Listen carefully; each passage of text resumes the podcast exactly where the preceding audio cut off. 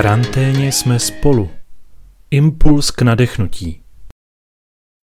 Puncius tetrazona, Puncius semifasciolatus, Pecilia sphenops, Heterantera zosterifolia, Ludvigia repens, Egeria densa, Echinodorus blehere a Valisneria spiralis.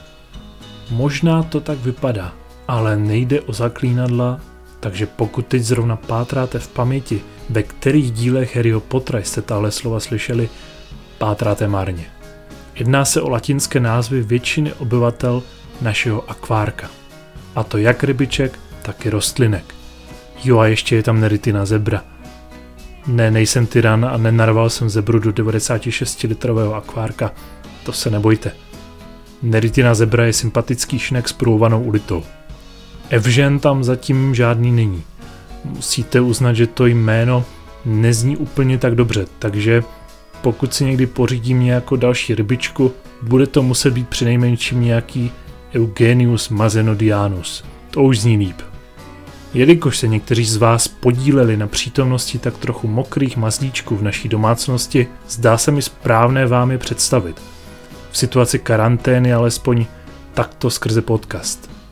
Myslím si, že by bylo nemožné říct všechno v pár minutách, tak berte tento podcast jako začátek akvaristického seriálu, pokud teda na to bude čas. V těchto dnech se všichni tak nějak snažíme dostat pod kontrolu koronavirus.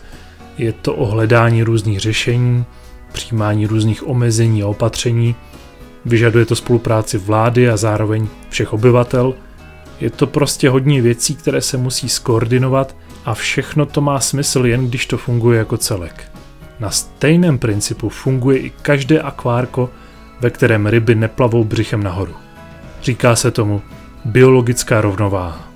Možná nemáte doma akvárko, ale s udržováním rovnováhy se setkáváme víc, než si myslíme.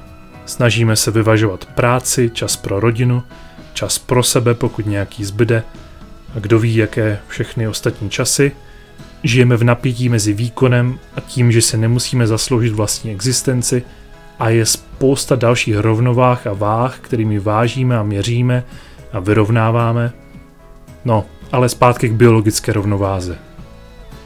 Pro udržení této rovnováhy je potřeba tak trochu fušovat do fyziky, chemie, biologie a také psychologie. Je nutné znát vztahy mezi rostlinkami, rybkami, chemismem vody a tak dále a tak dále.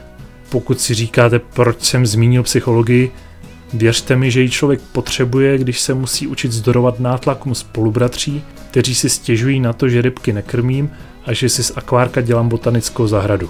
Kromě toho i samotné rybičky vypadají většině vyhladověle a žadoní o jídlo pokaždé, když kolem nich projdu. Nicméně se člověk nesmí nechat zmanipulovat a k tomu ta psychologie.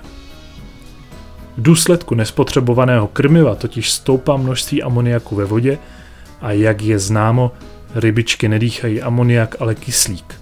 Stará dobrá akvaristická poučka zní raději nekrmit, než překrmit.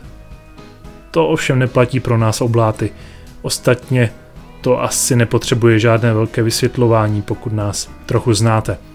Ale nebojte se, jídla máme dost.